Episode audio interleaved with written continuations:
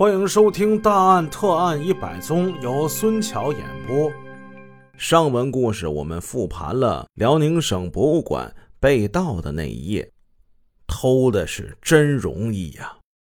现在犯罪分子已经落网，但是认定犯罪分子是一个事儿，如何撬开他的嘴，把被偷的文物给找回来，那是另一回事儿。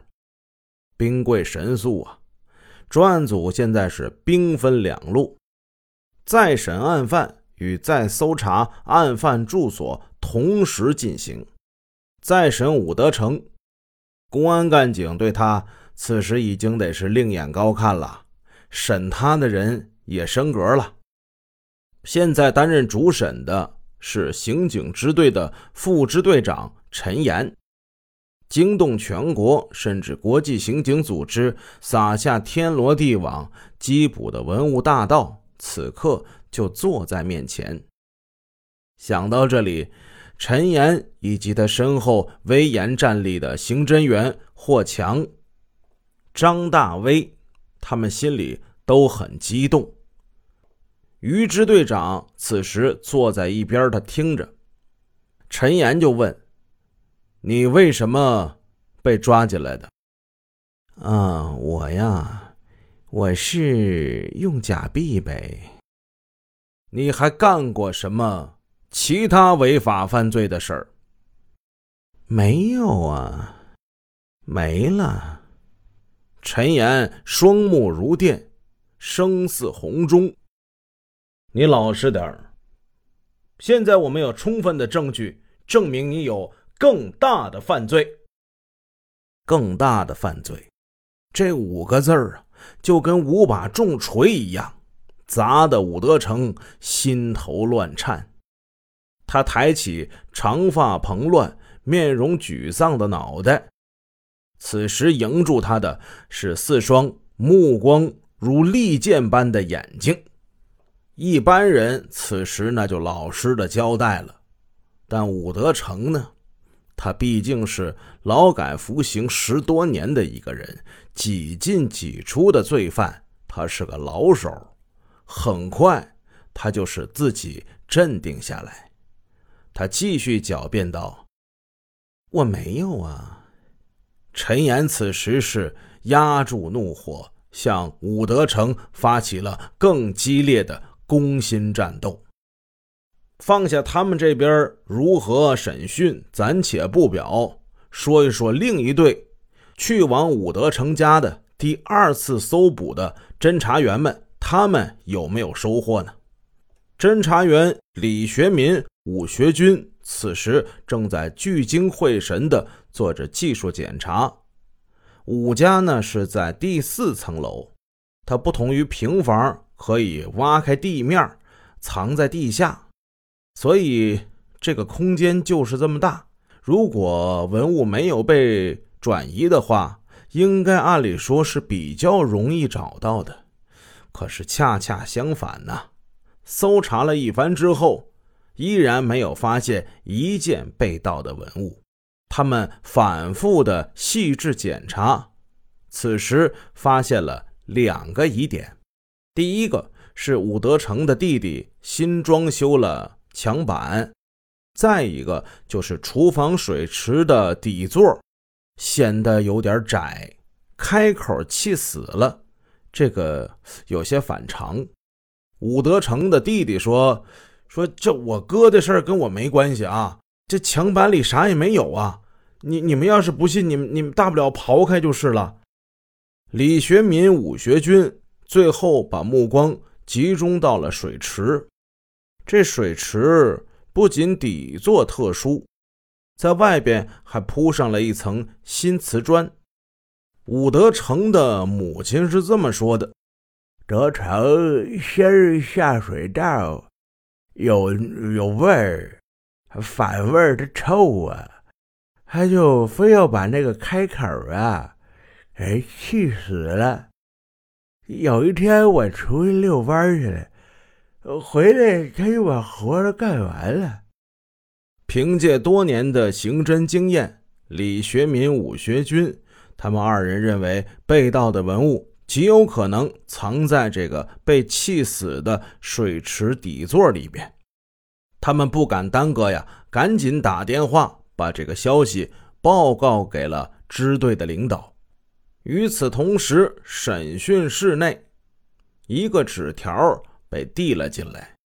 陈岩看了纸条之后，眼睛一瞪：“武德成，你家的水池是你修的吗？”哎呀，这一句话如晴天霹雳一般，在武德成的头上就炸开了，震得他身子一歪。双脚一软，本来他是坐在凳子上的，但是啊，他就感觉这身子啊往凳子底下滑，扑通一声，他跪在了地上。我，我，我，我，我，我就我，我，我交代，我，我偷了博物馆了，我偷了辽宁博物馆了。快说，你把文物藏哪儿了？哎。藏在我家的水池子下面了，让我拿水泥还有瓷砖给砌死了。然后武德成交代了夜道博物馆的经过，也就是我们前文给大家说的那一段。武德成招供之后，支队长带着人迅速的来到了武家，准备起赃。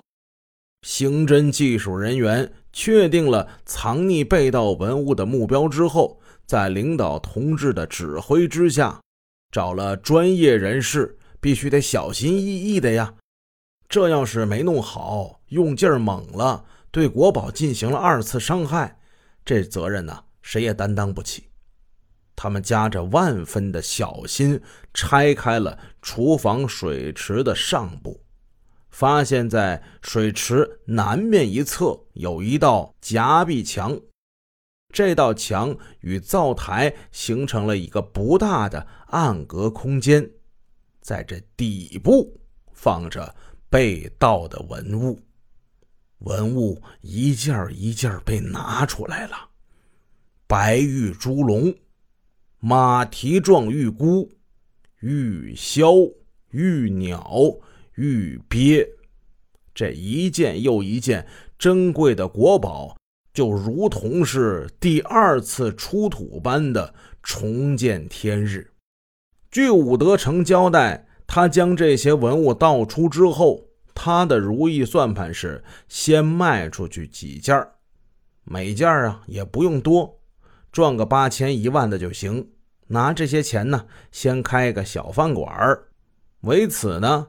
他到市内的文物市场打听了一些情况，此时的沈阳大街小巷都已经传开了，说博物馆被盗。他在古玩市场转了一圈，发现风头不对，他连提都没提。他意识到想在沈阳卖出去这些东西那是不可能了。